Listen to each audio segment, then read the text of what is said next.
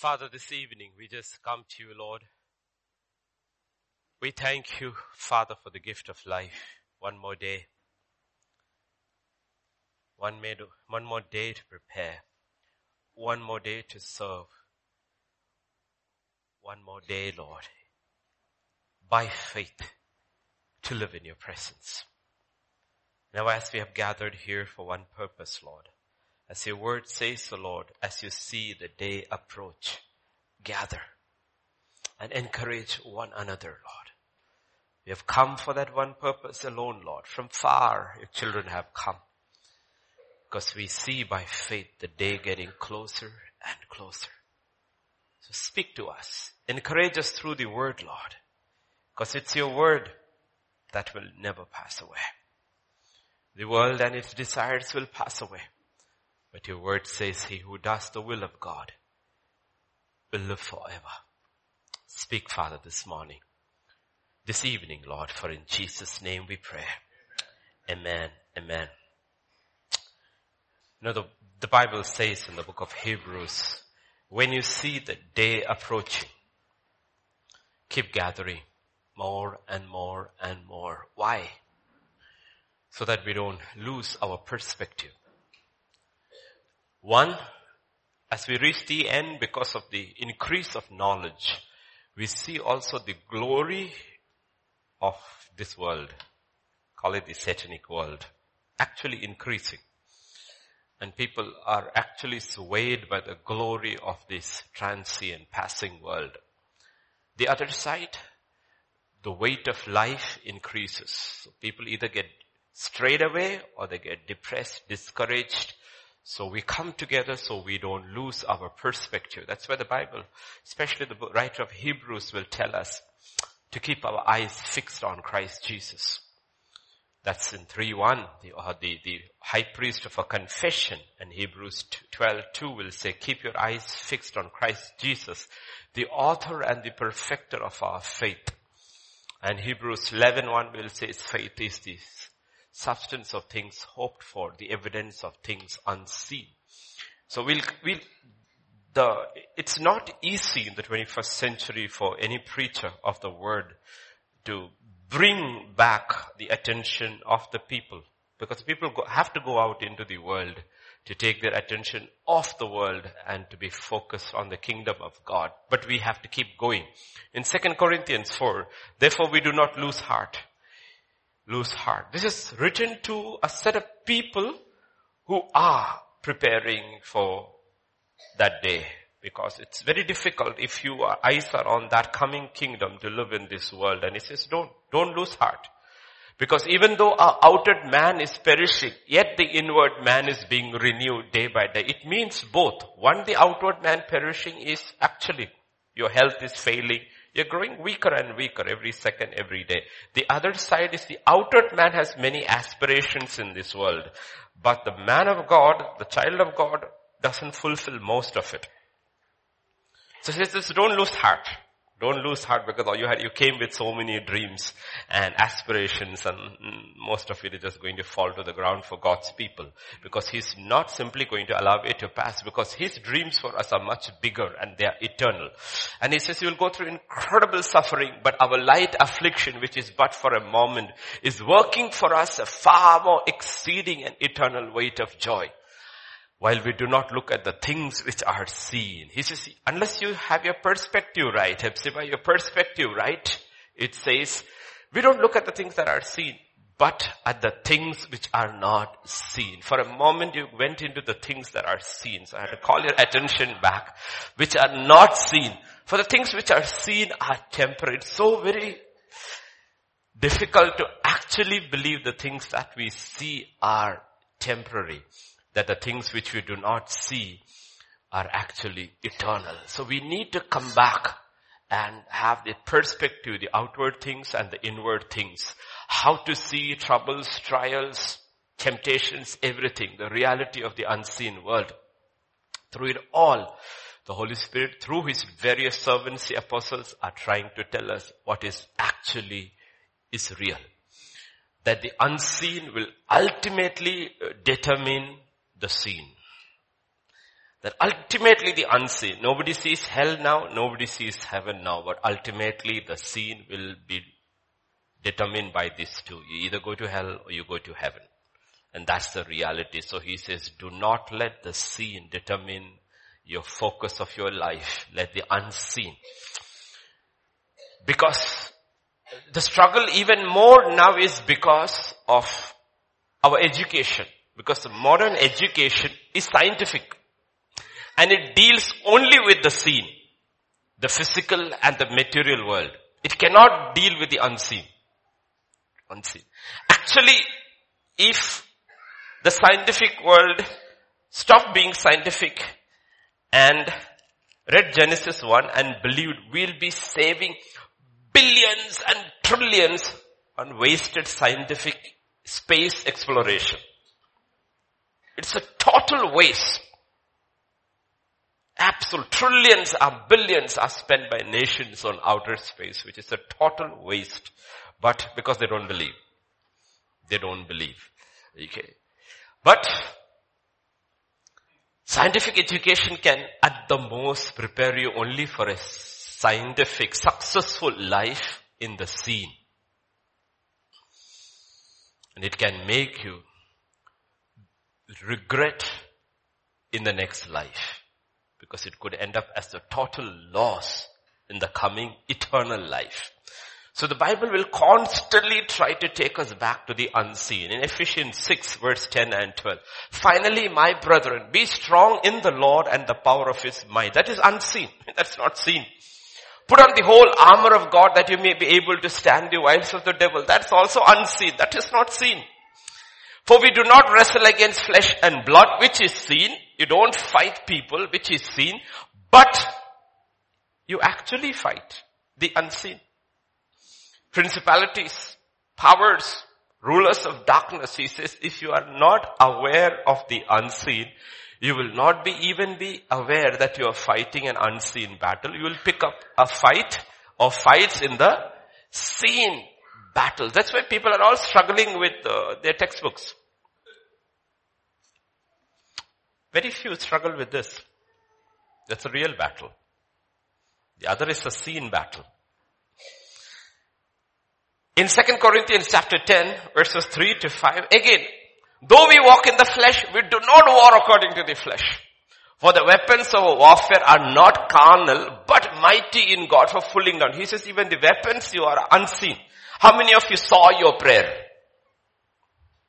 How many of you when you spoke the word saw the effect in the spiritual realm? No. Because prayer is a weapon used in the unseen realm and a lot of people don't see it, they're not effective in prayer. They just give up. They don't persist in prayer because it's not seen. They don't persist in the word of God because they do not see the word of God's effect in the unseen realm. They give up very fast. That's what the Bible is here talking about. It is mighty in God. It is powerful. Verse 5 casting down arguments and every high thing that exalts itself against the knowledge of God. You don't even realize how strongholds are pulled down when you believe and when you pray.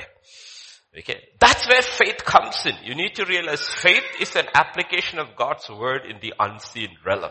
In Hebrews 11 verse 1, that's why scripture says, faith is the substance of things hoped for, the evidence of things not seen. You pray by faith.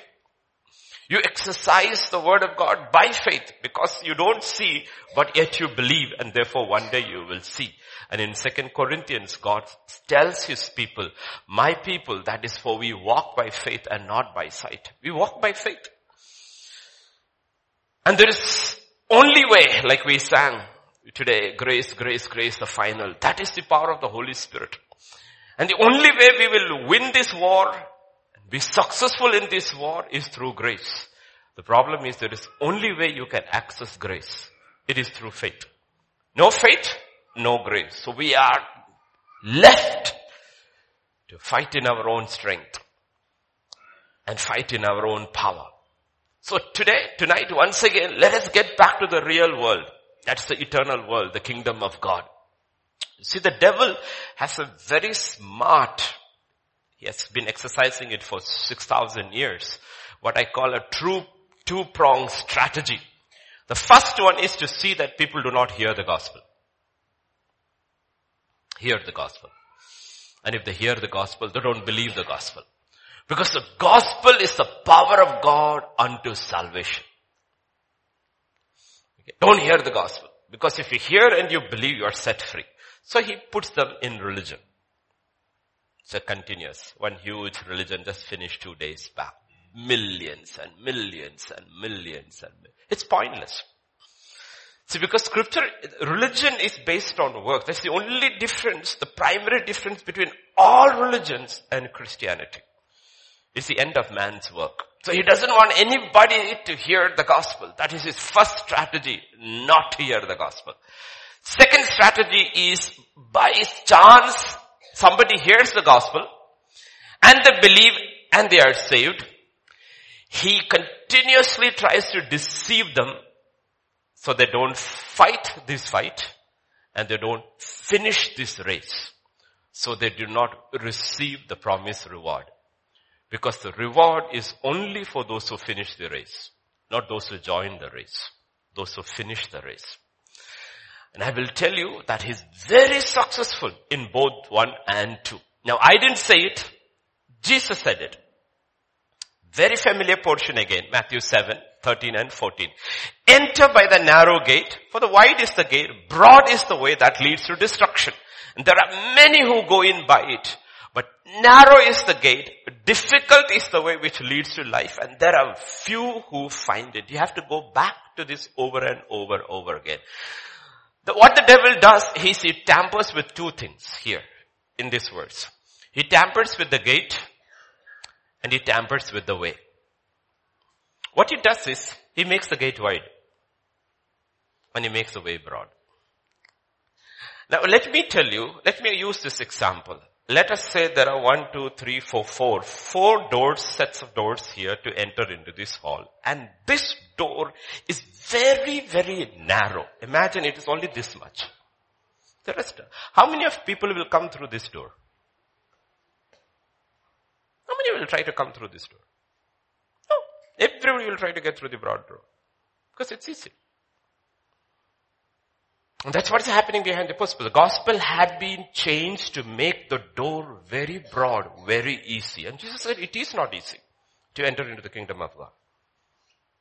Who wants to drive? Let us say from here, from let us say Begumpet to let us say maybe all half of us stay Alva, Alva. No?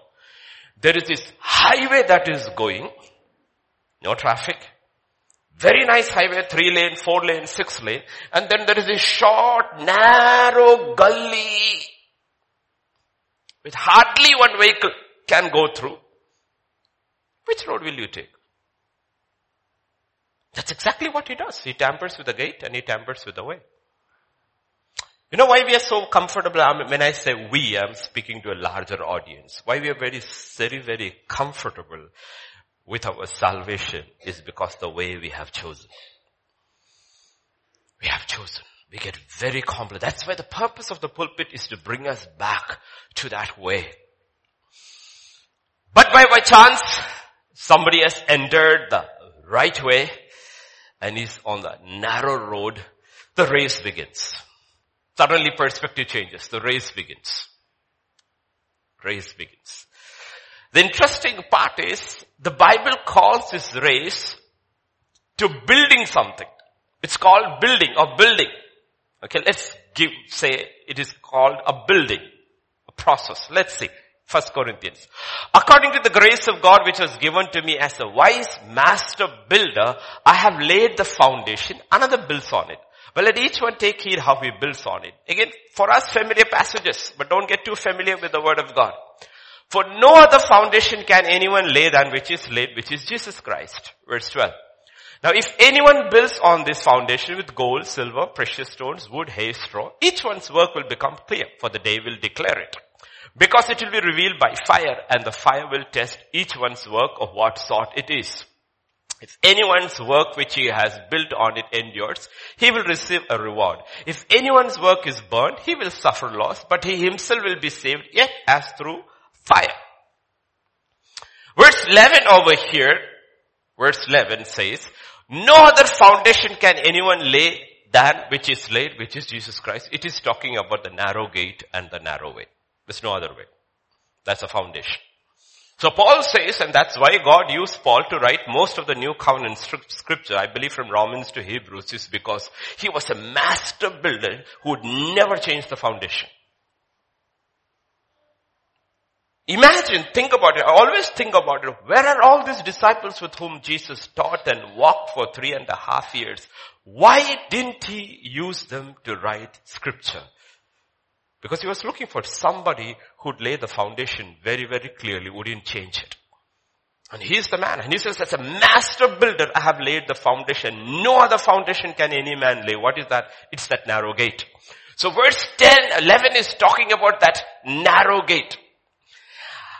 After that narrow gate and the narrow way, constraint, you are in the race, but the race is compared to a building. Scripture says, first warning, let each one take heed how you build.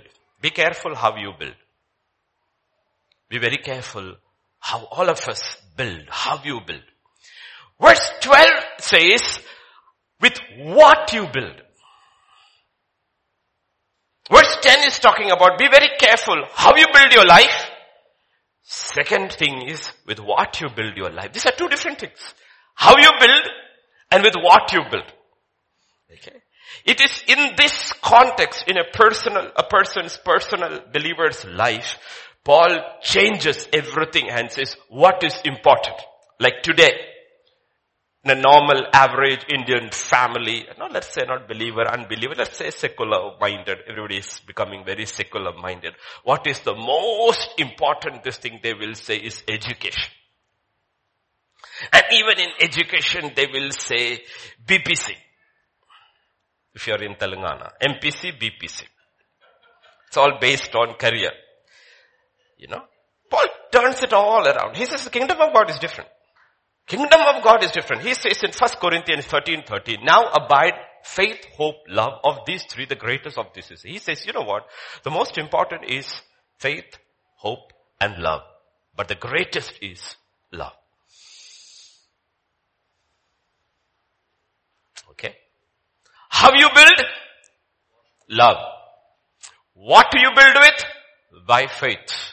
Then you have a hope for a real reward. He says, be careful how you build and with what you build. That's why Paul commended the Thessalonian church. In his first letter, his first doctrinal letter is written to the Thessalonian church and this is what he says. Remembering without ceasing what? Your work of faith, your labor of love, the patience of hope. Why did they have incredible patience? In their hope. It's because they're building correctly. He says your work, you're building the right block, you're doing it by faith.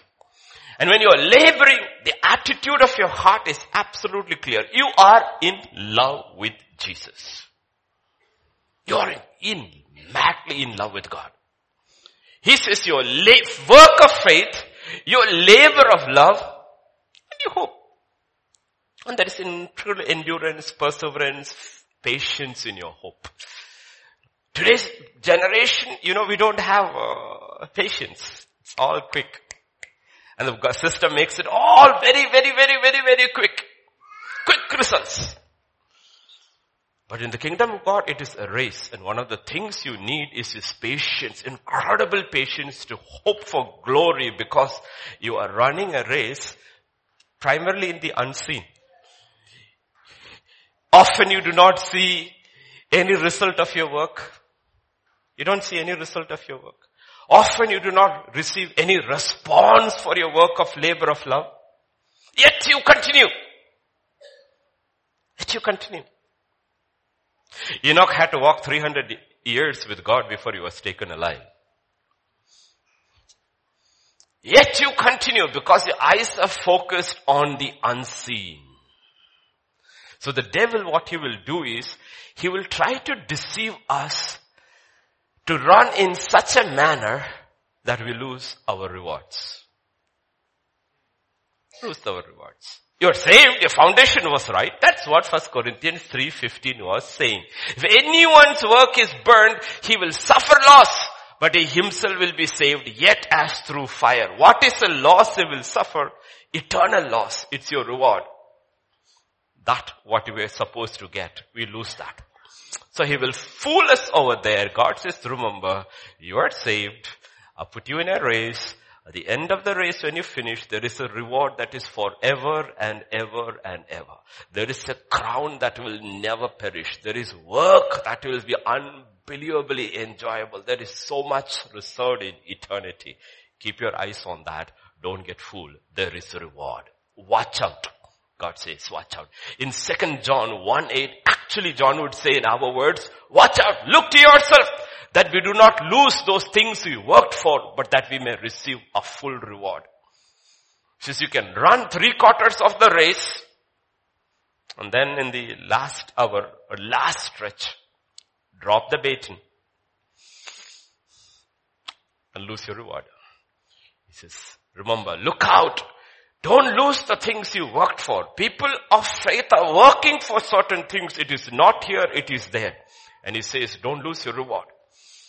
If you finish well, you will receive a full reward. And it is not an easy race. And God does not even ever say it is easy. Why doesn't he say it is easy? It's because of the nature of the reward. How many of you are sitting, young people say NEET exam is easy? How many of you who cleared the NEET and finish that NEET for PG is easy? Why? Because the rewards of those career are incredible. Therefore, the race is very difficult. But there is no greater race than eternal rewards. And God never says it is easy. Salvation is easy in the sense because it is on His work. The difficult part is to believe only in His work. That is the difficult part. If God said all your unrighteous deeds are like filthy rags before me, we would have said hallelujah. But that's not what he says. He says every good you have done is worth nothing before me. That's our problem. It's so difficult for any man to put his entire trust in the work of Christ on the cross and that alone and stand on it all his life. It's not easy. It's not easy. And especially as knowledge increases, it is not easy to rest on God alone for your salvation. That's why the gate is very narrow. And God doesn't allow anything to be added to the work of His Christ. So He says, it is not easy. He says your love will be tested, especially your love for God. It will be tested, and therefore the love for one another. Your faith will be tested. When your love and faith is tested, your hope will be tested. And every event in this world, in the life of the believer, is tuned in by God in accordance to this race. But you have to finish the race. There is no certificate of merit for participation in heaven. There are crowns only for those who finish. In 2 Timothy chapter 4 verse 7, I have fought the good fight. I have finished the race. That is where his hope comes. And when he finishes the race, there's something he says. Till the end, I ran by faith and not by sight. I kept my faith. I didn't run by sight. I ran by faith. So remember, it is for those who finish. Starting well is good. A good start is always good, but that doesn't promise a good finish. It's the finish that matters. And Bible over and over, Jesus from his own mouth, the gospel writers all wrote about it, Jesus saying this. In Matthew 10 verse 21 and 22. Now brother will deliver up brother to death, a father his child, the children will rise up against parents and cause them to be put to death, and you will be hated by all for my name's sake, but he endures to the end will be saved. He says you need to endure till the end. And what is this to the test of? It's the test of your love it's the test of your faith. Do you love God more than everybody else? Will you run this race by faith and faith alone and not but why it is seen? God says only one who endures till the end. You have to endure till the end. Next one. That's in Matthew 24. Then they will deliver you up to tribulation and kill you and you will be hated by all nations for my name's sake. It's very interesting, you know, when God says all this thing, He doesn't give you any loophole, says, oh, when that happens, I will stretch my hand and pull you. He says nothing. Thing like that. These physical things, He says, doesn't bother me. I've seen the other side and I know the other side and my children also need to see the other side and run that race in the midst of this. Many will be offended, will betray one another and will hate one another. Then many false prophets will rise up and deceive many. And because lawlessness will abound, the love of many will, he says, in the midst of all of this, it's a test of your love. It's a test of your love. He says, your love will be tested. How you are building will be tested in the midst of it. And verse 13, he who endures to the end shall be saved. If you look at verse 10 in there, in verse 10, if you look, many will be offended and will betray one another and will hate one another. It's a test of your faith. Verse 12, it's a test of your love. You see again in Mark 13, 13. And you will be hated by all for my name's sake, but you endures the end shall be saved. You see, God created us. He, the way He created us, because God is love, God created us with His capacity or with His nature that everyone sitting over here craves affection. Craves affection. And God suddenly comes and says, you know what? An hour will rise in your life when everybody will hate you for my name's sake. And it's going to be your test where you will be content with my affection alone. And it's only by faith. You don't even feel it. Just looking at the cross, you know that I love you. And will, you will choose that over the affection of the people. The Bible is very clear in all the Gospels. In Luke chapter 21, verse 12 to 19, before all these things they will lay their hands on you, persecute you, delivering you up to synagogues and prisons. You will be brought before kings and rulers for my name's sake, but it will turn out for you as an occasion for the testimony. He says, that's the test. When it happens, which way will you go? Will you stand for me or you will deny me? Therefore settle it in your hearts not to meditate beforehand on what you will answer. For I will give you a mouth and a wisdom which all your adversaries will not be able to contradict or resist. You will be betrayed even by parents and brothers, relatives and friends, and they will put some of you to death. And you will be hated by all for my name's sake. But not a hair on your head shall be lost. Even if you burn in the fire, he says, when you reach there, all the hair will be back. Nothing will be lost because you stood for me. By your patience, scripture says, possess your souls. He says, do you have the patience of hope? So your faith is tested. Your love is tested. Your patience is tested. Why? Because those who walk by faith, they know God is in control of all the events of history. And their eyes are on the unseen and not on the seen realm. So unless we see this in the perspective of the kingdom of God, the unseen realm, this book and the kingdom of God will not make sense. It is so, so difficult, unlike in the old, old days, it's so, so difficult to go to a school or to a college each day and not to come back without believing. It's very difficult because of what is being told. Because you see, education was supposed to be only a means where you, you um, receive a skill for a particular trade, whether you're a doctor or an engineer. It was just to equip you with a trade. But today it is not. Education is now ideology. It is not a trade. It's an ideology where they teach you which way to think and not to think this way. That's why education has become so dangerous now. It's so dangerous. And a doctor 20, uh, 50 years ago, 60 years ago did not have to make so many moral choices. He never had to think, ask, can I abort or not abort? There was no moral choices. Life was sacred. Today everything is a choice. Even medicine has become ideologically fashioned. Engineering also has become ideologically fashioned. Everything. So God says, would you stand till the end? You see the church in Ephesus in the book of Revelation had a fantastic works of faith. But was warned they would be disqualified because they were failing the test of love. The church in Smyrna, on the other hand, is being encouraged in Revelation 2.10, do not fear about any of these things which you are about to suffer. Indeed, the devil is about to throw some of you into prison that you may be tested.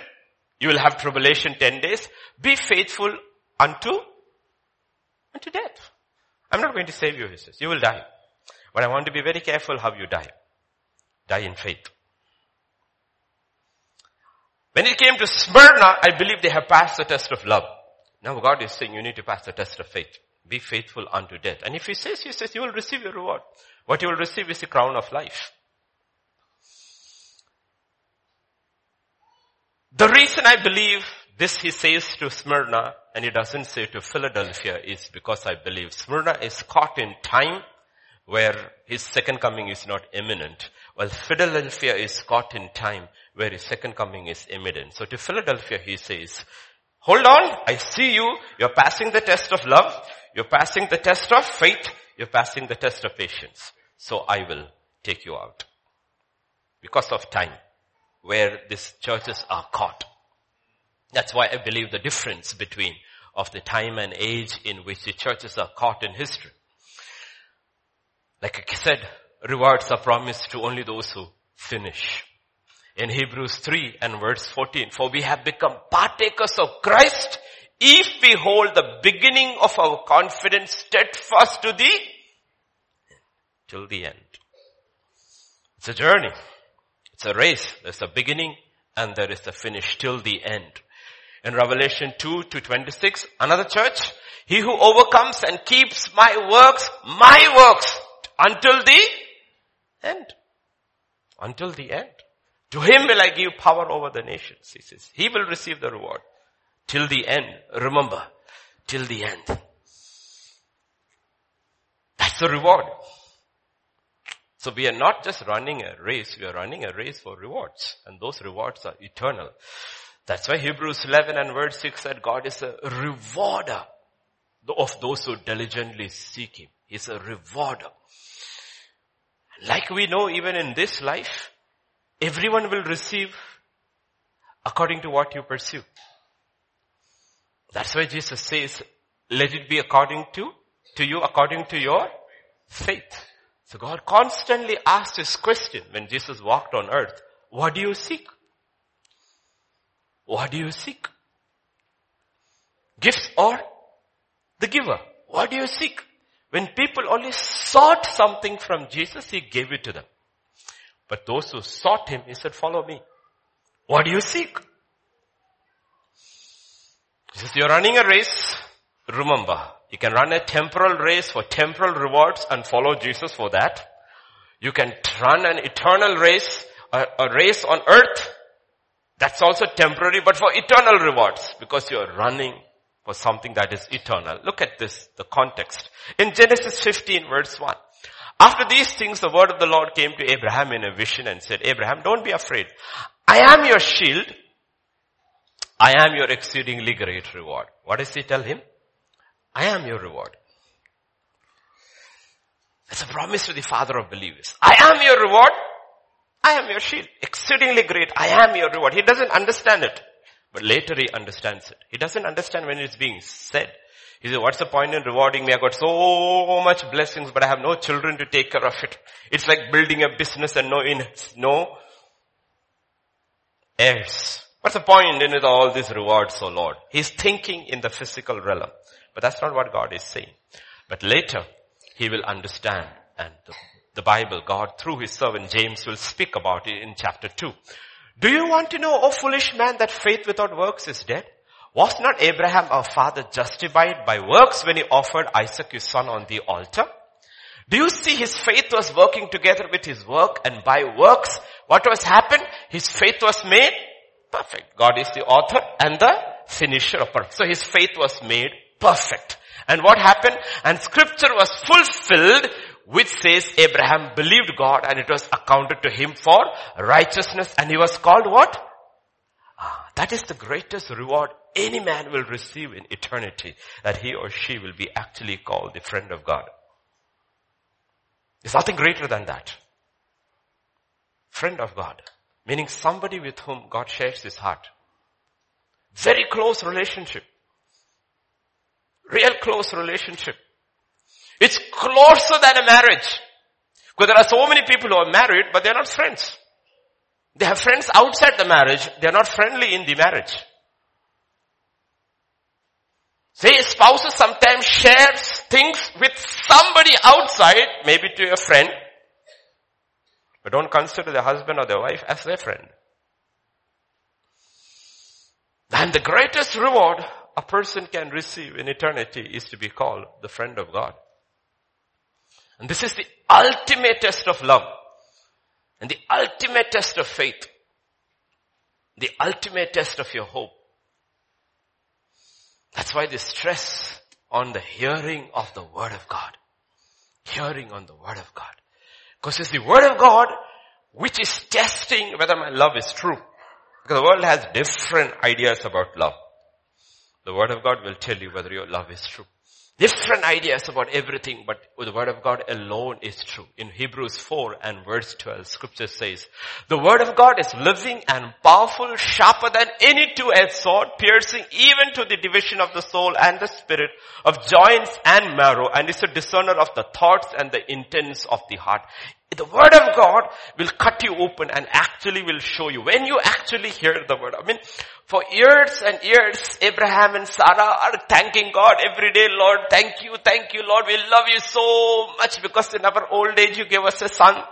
You have blessed us beyond imagination. Life is so nice. We are living a nice retired life, Lord. Our son is growing so nicely. We love you, love you, love you, Lord. We love you more than anything. And one God day said, really? Sure? Do one thing. Take your only son. Take a three day journey. And offer him as a sacrifice. First, it's a test of your love. Do you love me more than you love your son? Second is a test of faith. Will you obey me even if it means it will cost you everything? See, we see all this. That's why scripture says the word of God will cut through and is a dishonor of the thoughts and the intents of your heart. When that old man with that young son made that three day journey, God was watching and he says, you are my friend. You are my friend. That's when God declares you are my friend. You love me. I know Abraham, you love me more than you love Isaac. More than you love Isaac. So that's where the key comes. That's where faith comes. Faith comes from hearing. So we need to realize all of us, no, even to continue in this journey, we need to keep hearing. At every stage of our life, we need to keep hearing. We have to hear. Because this is what Paul is saying. He says, he doesn't doubt his heart. He knows he loves God and God knows this guy loves me more than anything. But he says, I have run this race. I've fought this fight. That is a fight of faith. And I've kept that faith.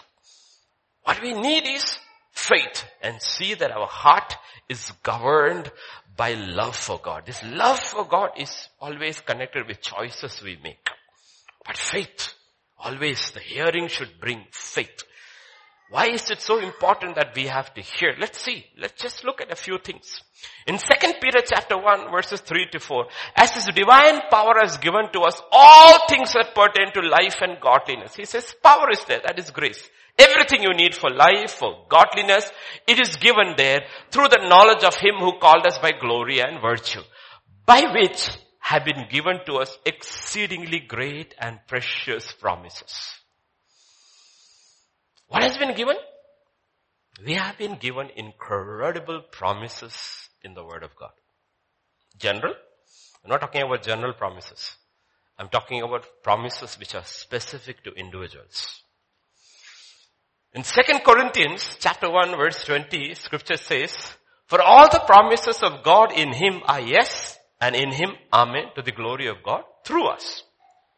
The promises are yes and amen in Christ Jesus, but it brings glory to God through us. And the promises of God does not come to pass automatically. They have to be fought for and acquired by faith. Fought by faith and acquired by faith. A divided mind cannot receive it. Divided mind cannot receive. That's one of the reasons God says, stay away from the world, do not love the world, do not have friendship with the world because the world divides your mind. And a man whose mind is half in the world and half in the word cannot receive anything from God because God has said very clearly a divided person receives nothing from God. The devil will give something to a divided man, but God will not. The devil's very purpose of giving to a divided mind is to see that he does not believe fully in God. But God has said very clearly He will not. So be very, very, very careful because you cannot love the world and claim the word. Because everything is in the promises. You have to believe in God and in His promise alone. In Romans 10 verses 8 to 11, this is the first promise for a believer, the starting point. What does it say? The word is near you, in your mouth, in your heart, that is the word of faith which we preach, that if you confess with your mouth the Lord Jesus and believe in your heart that God has raised him from the dead, you will be saved. For with the heart one believes unto righteousness, with the mouth confession is made unto salvation. For scripture says, whoever believes on him will not be put to shame. All you have is this, three verses. You believe in your heart and confess with your mouth. What is that? In Jesus Christ. That He died, He rose again, and I believe only in that for my salvation. Only. Think about it. It's very easy to take it at that level. Let us say after that, let's say Jyoti is sitting over here, heard this, she really believes in my heart and she confesses that Jesus, Lord, I believe in you only for righteousness. And after that, God says, Jyoti, sit down for 20 years and do nothing and believe you will go to heaven. Do nothing. That's when the trouble begins. Really? I don't have to do anything to go to heaven? Is it easy? Because so many people in Christendom actually have put a lot of weight on their good works to make it to heaven. God says no, nobody will make it to heaven because of good works. Salvation is the point where you will believe in this and you will confess that. That's all. That's why Paul is so different. Pastor Vijay was preaching. What does Paul says? I am the least of the apostles. I am the worst of sinners. What does he mean by all that? The other side. If I am the worst of sinners and expecting a crown, it is on his righteousness and his righteousness alone. I'm not believing in anything that I have done for my salvation. It's his salvation and his salvation alone. And God says, can you do that? Do you, honestly, when we check our hearts, do you really, really, really, like, especially certain professions, Dr. Richard here, saves lives of thousands of patients. And God says, don't you dare put your trust in that. Or a teacher, a professor who educates hundreds and hundreds of students and they reach the pinnacle of success. God says, don't you dare put trust in your work. Or a soldier who fights for the land and dies as a martyr. God says, when you die, believe in my son and my son's salvation alone. Your death does not guarantee anything there. Martyr on earth, nobody in heaven if you don't believe in my son. It's not easy. We just read it like that, but we need to understand what salvation means. And everybody struggles with this. And Christians struggle with this. Believers struggle with this. And God says, this is it. From the beginning till the end, your salvation is based only on this, on what my son has done. That's why we have see this emergent religion that is coming in, where all religions are being collapsed into one and you have all these religious leaders coming and meeting and standing together, all the big top religious leaders in different, different places. What are they saying? They're all basically saying that you will be saved by good works. And everybody likes it. Because salvation is in your hand, not in God's hand. And what is the only religion which will not accept that. It is when Christ and the cross is preached. Christ and cross. And that's why they call that fundamental conservative Christianity has intolerant.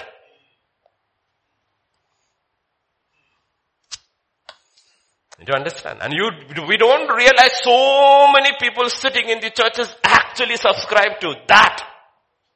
And that's how the Antichrist will come. Because they will all become one based on good works. And they will deny the cross.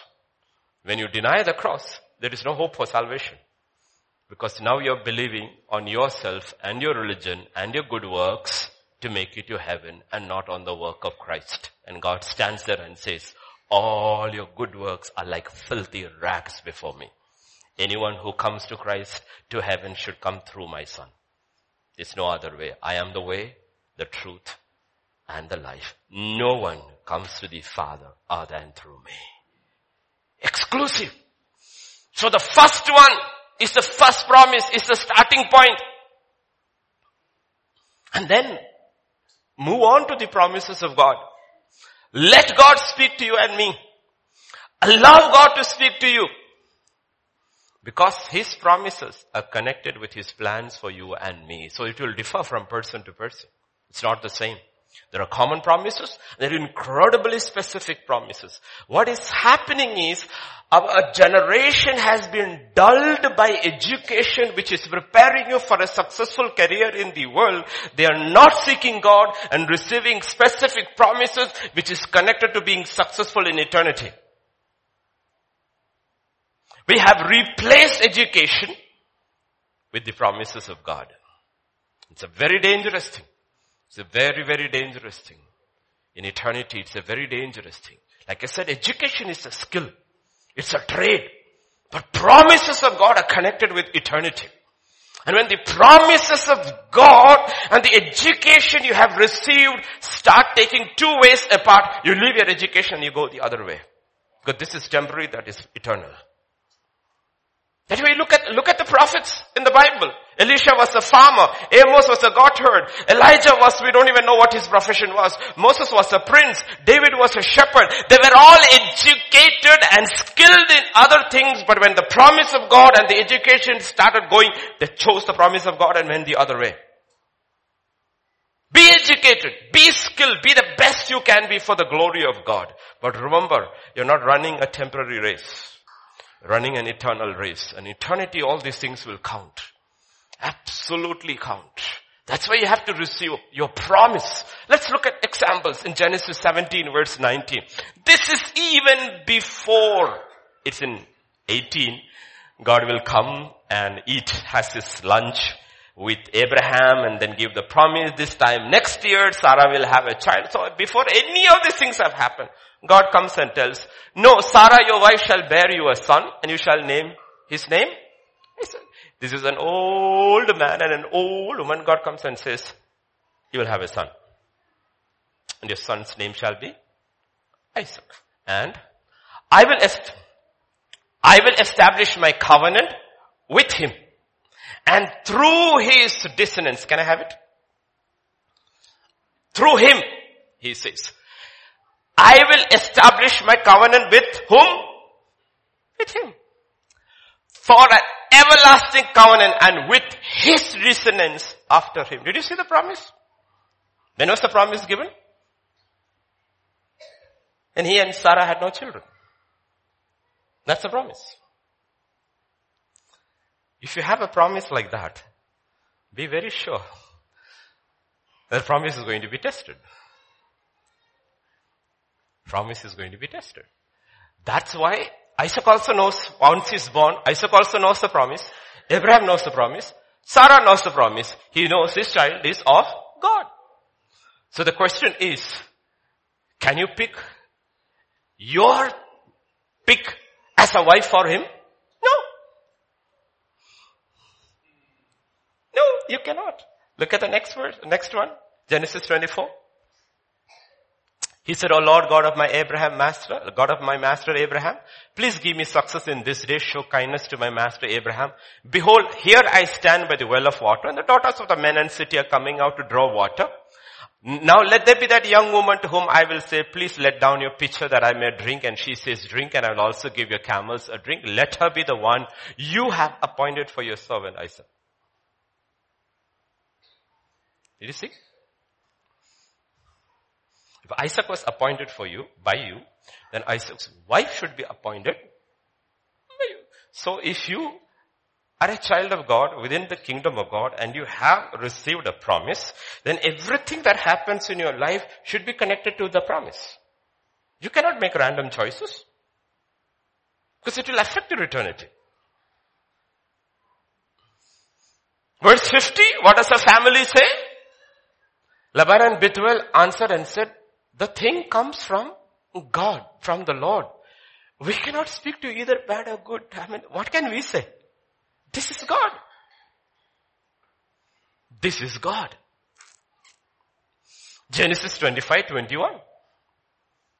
Isaac pleaded with the Lord for his wife because she was barren. Why should he plead with God because she is barren? Why can't you take another wife from God? Like uh, your father did. He pleaded. So you think God made the, the, the work of faith very easy? Son is born by faith, reared by faith, surrendered by faith, wife chosen by faith, wife left by faith. Why did it not written like it's written in Genesis 15? Abraham knew Hagar and she conceived. That's how you expect, right? Isaac knew Rebecca and she conceived. Instead she's barren. And he's contending with God in prayer. Why? Because your faith has to be tested. Did you believe in my promise? Why would God pick a barren woman for Isaac? When the promise is that through him, the dissonance, the promised seed actually will come to test his faith. Because the promises of God can be only acquired by faith. And that to tested faith. When your hope is in God alone. You see, in this race, so many of us at so many stages just gave up before. One, we never received a promise. And if we received a promise, we hung in for some time and then like Abraham. And we console ourselves, I am after all a child of Abraham, not a brother of Isaac. He must have prayed. You promised to my father. It is through my descendants. And you know, Lord, not only that, you not only promised to my father, I myself heard you say this to my father when I was tied onto the altar at Moriah. I heard you say that to my father. It's through my descendants. So I am praying, Lord, open my wife's womb. I believe, because you said, through my, open my wife's womb. How many years did he pray? 20 years. By faith. Because you have a promise to hold on. The promises of God are yes and amen in Christ Jesus. I believe. Therefore I speak. Sometimes our, our, some of our prayers have no strength because we haven't received a promise. And even if you received a promise, when we see things all happening contrary, Isaac has seen a promise, received a promise. What is happening is contrary. One year barren, two years barren, three years, five years, ten years, fifteen years. It's all contrary. But your promise is true.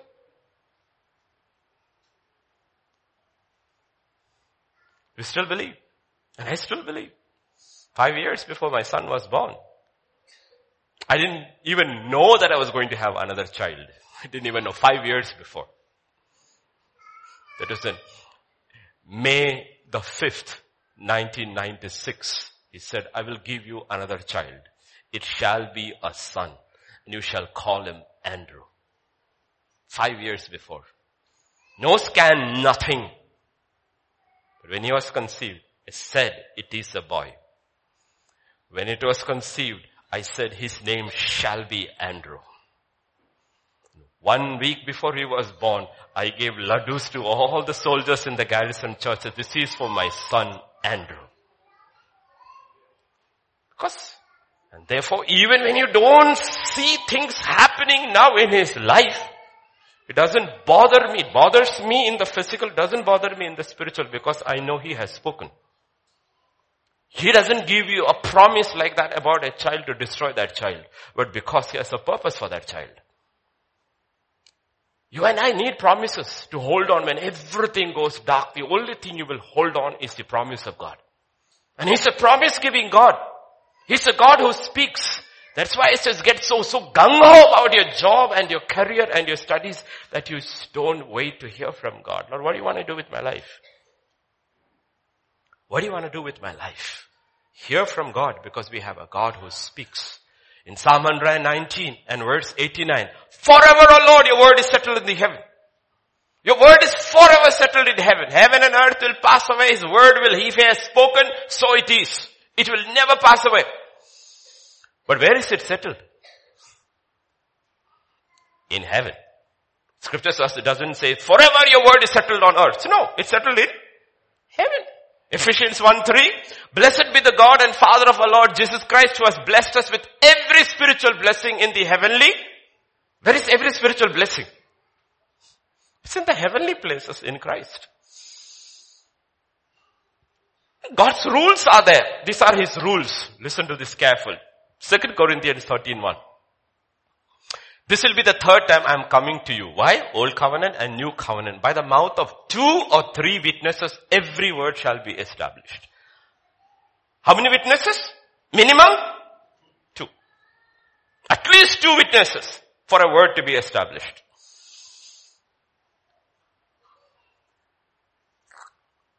In heaven, every word is established by three witnesses. The Father, the Son, and the Holy Spirit always agree. That's why scripture says, hear O Israel, the Lord thy God is one. Every word of God is established in heaven by three witnesses, the Father, the Son, and the Holy Spirit. But on earth, God's word is forever established in the heavens, but you need at least two. Look at Isaiah 55 verse 11, very familiar words. So shall my word be that goes forth from my mouth. It shall not return to me void, but it shall accomplish what I please, and it shall prosper in the thing for which I sent it. He says, my word that goes from my mouth, shall not return to me void. Shall not return it empty. Unaccomplished. But it shall accomplish what I please. And it shall prosper in the thing for which I send. The question is, how does the word return to him accomplished. How does it? From the mouth of the believer who receives it and speaks it back. Now God has two witnesses. His word is forever established in heavens. Now his word is established in the heart of the one who receives it. I believe. There are so many things the culture is saying around. What is that? You can have the slaves and have a child and that child can be no Lord. Your word is forever established in the heavens. What did you say? Through me. Therefore I stand here Lord and I pray. It's through me and through Rebecca.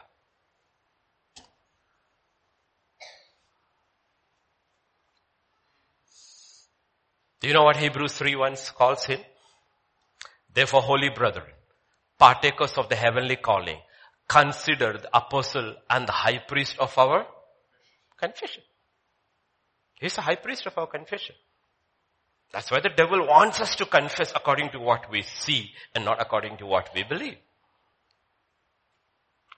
When what he has spoken to you, let's say Dr. Richard, and what he says out of his mouth doesn't tally, God's word is forever established in heavens, but there is no returning witness coming from earth. It's no returning witness coming from earth.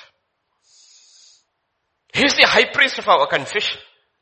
I'm not talking about randomly confessing the word of God, though it is, has its own power. I'm not talking about that. I'm talking about receiving promises from God. Receiving promises from God. Receiving here. And you know God has spoken to you. And it's very specific to you. And you know God has spoken. Now you speak it out. and it will come to pass. It Doesn't matter whether it takes 10 years or 20 years because you are not looking for something that is temporary here. You are seeing the fulfillment which will have an effect in eternity.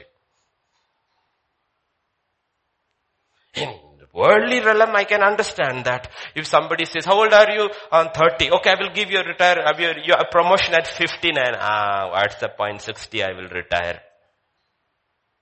Because on earth, everything has got a time limit. If it is not satisfied within the time limit, we lose our interest. But eternity is not like that. Eternity is not like that. In Revelation 12 and verse 11, scripture says, those who overcame the devil, they overcame him by the blood of the lamb, by what he did on the cross, and two, by the word of their testimony. They overcame the devil because the testimony of their mouth tallied with the word of God he had spoken over them. It tallied. And the devil couldn't do anything because his word is forever established in heavens and now his word is established on earth in your life. And they defeated the devil. That is what scripture is talking about. That is what Romans 10, 9 was that. The word of faith is very near you. Very close to you. Listen carefully what the Lord is saying. Listen, listen, listen. That's why we focus on this. Please listen. Don't get distracted. And the distraction the world causes is that you will not hear the gentle whisper of God. When He's speaking to you, something very specific. You hear it, you hold on to it. And then it doesn't matter what your situation like that, you know His word is forever settled in the heavens. And He, what He speaks is from the word. And the word will never pass away. And you can stand on it.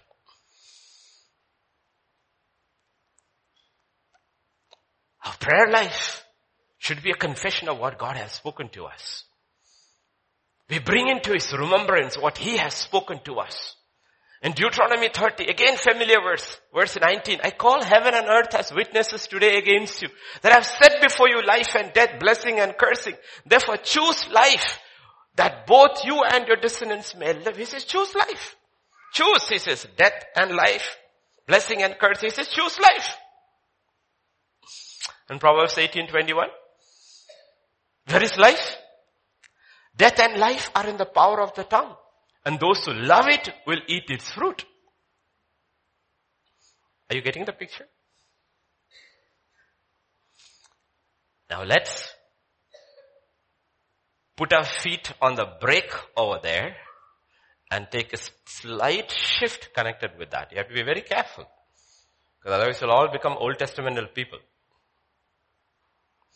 The new covenant, Jesus comes and there's an unbelievable paradigm shift. He comes and introduces to us the kingdom of God. Okay.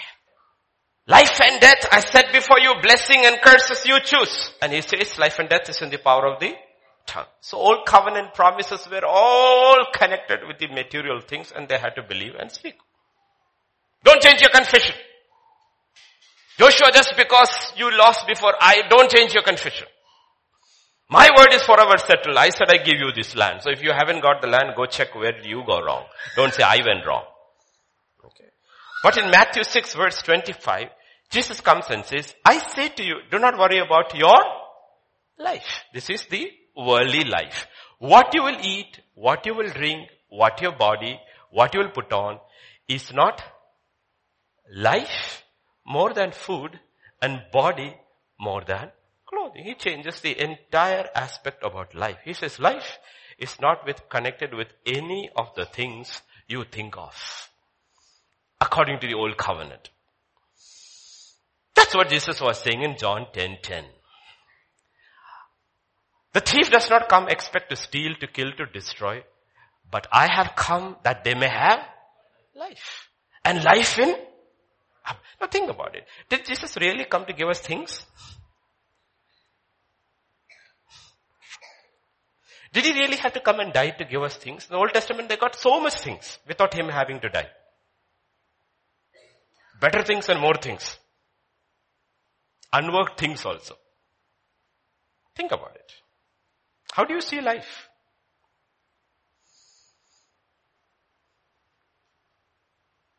The life he's offering is greater than any Old Testament saint could ever expect. No Old Testament saint could expect what he was offering because what he's offering is in the new covenant. John 17 verse 2 and 3, you have given him authority over all flesh that he should give what? Eternal life to as many as you have given him. So he takes life over there and adds eternal aspect to it. There's an eternal aspect. So you always have to ask this question, where I'm putting all my strength, all my time, all my energy, how much of it will I carry to eternity?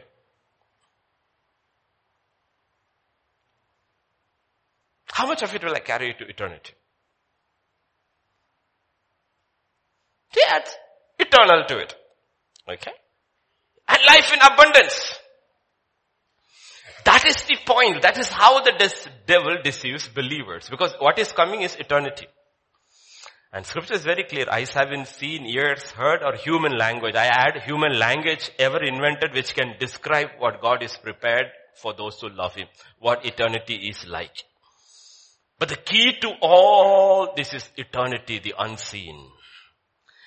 Eternity for everybody will be determined by actually the quality of eternal life. So you have to see your life on earth bigger than a career or bigger than a success only as a platform to a reward in eternity. That is why the caution, be careful how you build. Be careful what you build with. Let's look at Old Testament rewards. Okay? Temporary. Material, physical. Whole, you have to read the whole thing to understand. We know part of it very well because for every baby dedication we read it. Deuteronomy 6. Now this is the commandments, these are the statutes and judgments which the Lord your God has commanded to teach you. That you may observe them in the land which you're crossing over to possess. So where are they going? They are crossing over to a physical land. We are not crossing over to a physical land. We are going to eternal land, spiritual land. They are crossing over, so he says. That you may fear the Lord your God, keep all his statutes, his commandments which I command you, you and your son, your grandson, all the days of your life, that your days may be prolonged. So long life was an incredible blessing in the old covenant. Not in the new covenant. In the new covenant, no saints wants to live long if his work is over.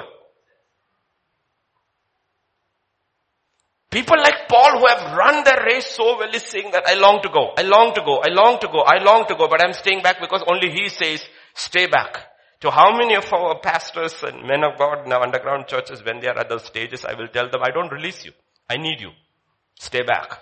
Till today our evening, I don't release you. I need you here. You want to go, but I'm not ready to release you. There's still work to be finished. I know you have finished your race.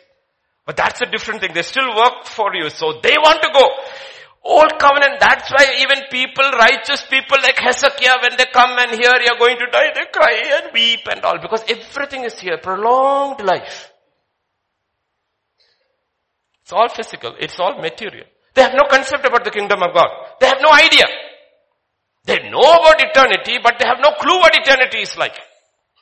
And then, Therefore, hear, O Israel, careful to observe that it may be well with you, that you may multiply greatly as the Lord your Father has promised you, a land flowing with milk and honey. Hear, O Israel, the Lord our God is one. You shall love the Lord with all your heart, with all your soul, with all your strength. All these words which I command you today shall be in your heart. And then teach your children. Teach them diligent to your children, shall talk of them when you sit in your house, when you walk by them, when you lie down, when you rise up. You shall bind them as a sign on your hand. They shall be as the frontlets between your uh, eyes. Okay. You shall write them on the doorposts of your house, on your gates. Okay. Till then is all the things they would do. And if you do all these things, what do you get? Question, no? Children will ask, no? Do all your homework and then, what do I get? So that's the answer. So it shall be when the Lord your God brings you into the land which we sow to your fathers, Abraham, Isaac and Jacob, to give you large and beautiful cities which you did not build. What are you going to get? Cities which you did not build. Second, houses full of good things which you did not fill. Hewn out wells, which you did not dig. Vineyards and olive trees, which you did not plant. You see? All the promises he gave to them was temporal and here for obeying the word of God and following him in his ways. In the new covenant, there's an unbelievable shift of focus from this seen realm, no? That's why these preachers come and change the kingdom of God and says, believe in the God for a big house, which you did not build, believe for this thing. It is a totally out of focus message which is not preparing you for eternity, which will actually cause loss in eternity. The focus changes completely.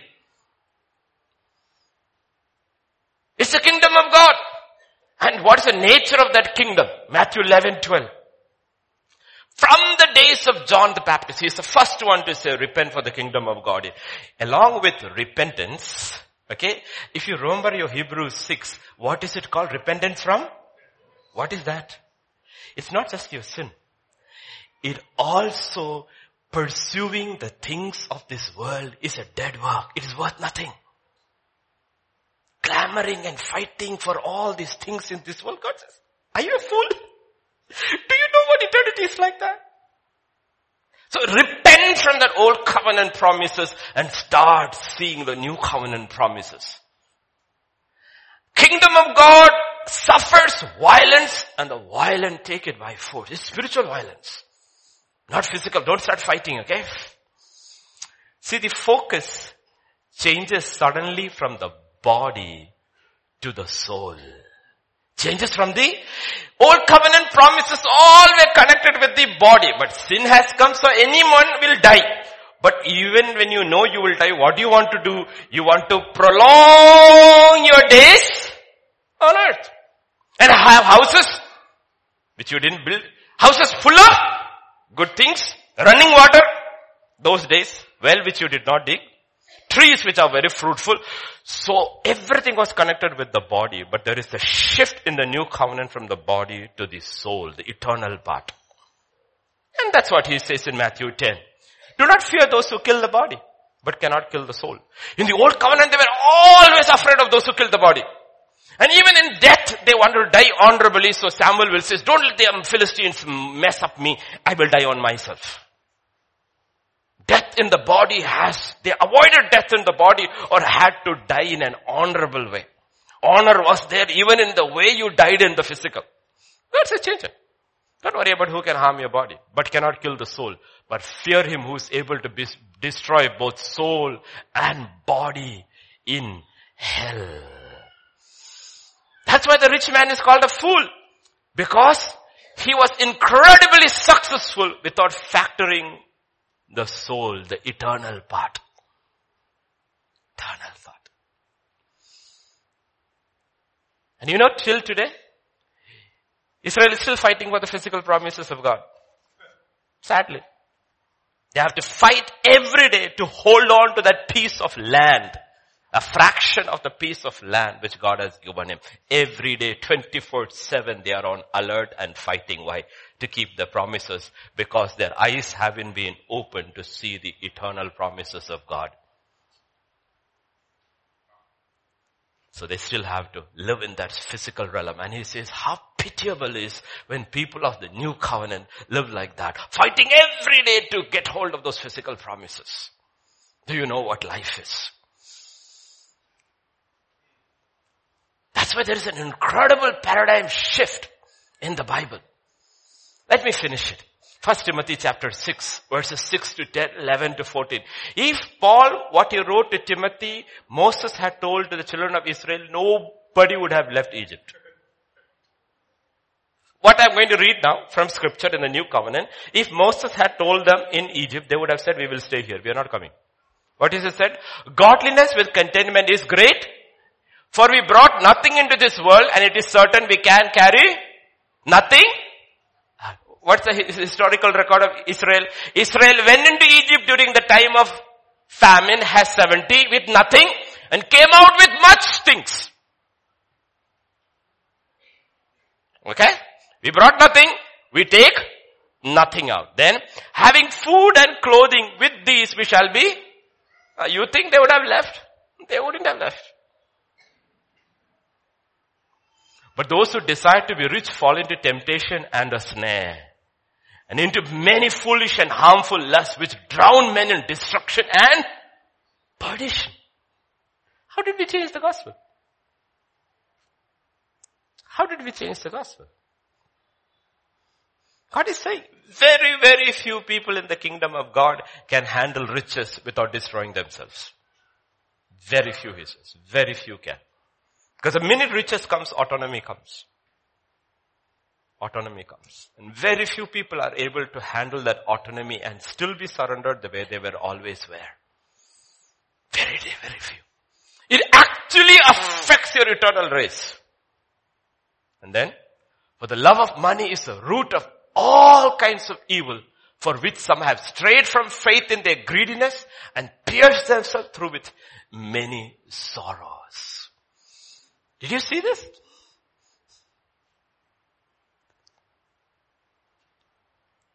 So how do you see eternity? The light of the new covenant.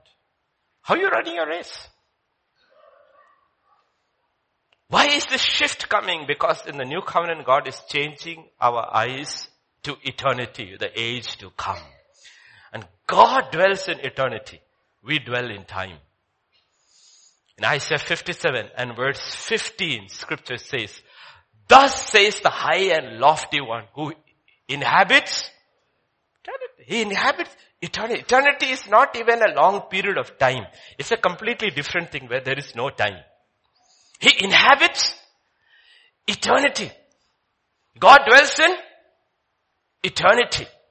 In Ecclesiastic 3 and verse 11, He has made everything beautiful in its time. Also He has put, where? Not in your mind, in your heart. In your heart. That's why in every, whichever part of the world people are, when death starts approaching, people get very religious. Because it's put eternity into their hearts. They don't know. They don't know. But they go, the older Muslims, they go over and over and over on Hajj. Half the people who will go for the Kumbh Mela are all older people. They are not even able to travel. With special trains, somehow the young, their children will take them and dip them. Why? Because God has put eternity in their hearts. He dwells in eternity and has put eternity and eternity is approaching and they don't know what to do. They think this will help them. It won't help you. It won't help you. Let's put eternity into your hearts. But they are not the ones who are pitiable. The pitiable ones are the ones who, who know what eternity is and is still running after the temporal. That's why Bible says they are the most pitiable of all people. Don't worry about all the people who go to Allahabad and Kumbh and all. Even there, there are plenty of Christian sadhus in Saffron who are giving the gospel. They are Christian, actual Christian sadhus. They are not Hindu sadhus, they are Christian sadhus. There are plenty of them. I've also met them in my travels. Plenty of the God has his servants everywhere. So just be burdened by the burden God puts in your heart. Don't carry somebody else's burden and all. Seeing one, this thing, no, like I see all these people every time I go to the Bhutan border, I will see these Americans and all. Why have you come here? No, God, I said, God put a burden for you for this country. He said, do you know where you're standing? Yeah, I'm in Bagdogra. I said, do you know how many people there is in Siliguri? No. I said, there are probably around 40, 50 lakhs. Do you know how many people there are in Bhutan? No, 7 lakhs. You mean you're saying that there are 50 people, the lakh people here. You don't even know them. And you, if you've got such a burden for 7 lakh people in that country, and you don't even know their language, you don't know their culture, you don't know anything about them. You just saw a map. What are you going to do over there? Why are you all over here? It's just feelings. You just want one more flag, flag pin put on your missionary board outside your church to show we reached that place too. You didn't reach anything. The burden has to be placed by God. It cannot be, it cannot be a man-made burden. It has to be placed by God. For God to sustain it through it all. Everything has to be of God. That's what the Bible is talking about. He has put eternity into our hearts. But the weight of eternity is actually realized only in the new covenant by a man who's born of that spirit that inhabits eternity. Now not only was there eternity in the heart of every man, now you have been born again by that eternal spirit. That's what Psalm 90 verse 2 Moses will say. Before the mountains were brought forth or ever you had formed the earth and the world, even from everlasting to everlasting, you are, O God. You are eternal, O God. That's why every time we come over, we are trying to change your heart, mind, your eyes to the eternal from the temporary. Everlasting to everlasting is eternal. You know, one of the incredible revelations Isaiah gets when he prophesies 600 years before Jesus is born about that little child. You know what it is? Isaiah 9. Unto us a child is born, unto us a son is given, and the government will be upon his shoulder. His name will be called Wonderful, Counselor, Mighty God, Eternal Father. You know what he is? He is the eternal. That's what Simeon says. My eyes have seen the eternal Father. Let me go. I've seen eternity. There were two people who were able to identify him because they were living in the temporal with their eyes on eternity. Therefore they identified eternity when it appeared before them. Eternal Father is the everlasting Father. And what is coming is the eternal kingdom. That is why this gospel preaching, the eternal kingdom is coming. In Revelation 11 verse 15, scripture says, then the seventh angel sounded, there were loud voices in heaven saying, the kingdoms of this world has become the kingdoms of our Lord and of His Christ and He shall reign for ever and ever. It's eternal. The day it happened, everything is over. No more race. Race is over. Wherever you're caught in your race, wherever we are caught in our fight, it's over. And you know the rest of the rest of the verse? 16 to 18. And the 24 elders who sat before God on their thrones fell on their faces and worshipped God saying, we give you thanks, O Lord God Almighty, the one who is, who was and who is to come. Eternal. Because you have taken your great power and reigned. And verse 18, the nations were angry, your wrath has come, the time of the dead that they should be judged and that you should. Time for reward has come. Lot of people waiting. They have run their race, they finished their race. What are they waiting? for their eternal reward. That is what the focus of the church is always. In Acts 7.31 says, there is a day set. There is a day set through Jesus Christ. He will, he has appointed a day on which he will judge the world in righteousness by the man whom he has ordained. He's ordained. Jesus will judge. And Hebrews 6 and verse 2, you know it very well by now. Doctrine of baptisms, laying of hands, of resurrection of dead and of, what is that? Meaning it cannot be changed. It's an eternal judgment. The judgment continues through all of eternity. It is set forever, everybody's life. It's an eternal judgment. It's not called judgment. It's called eternal judgment.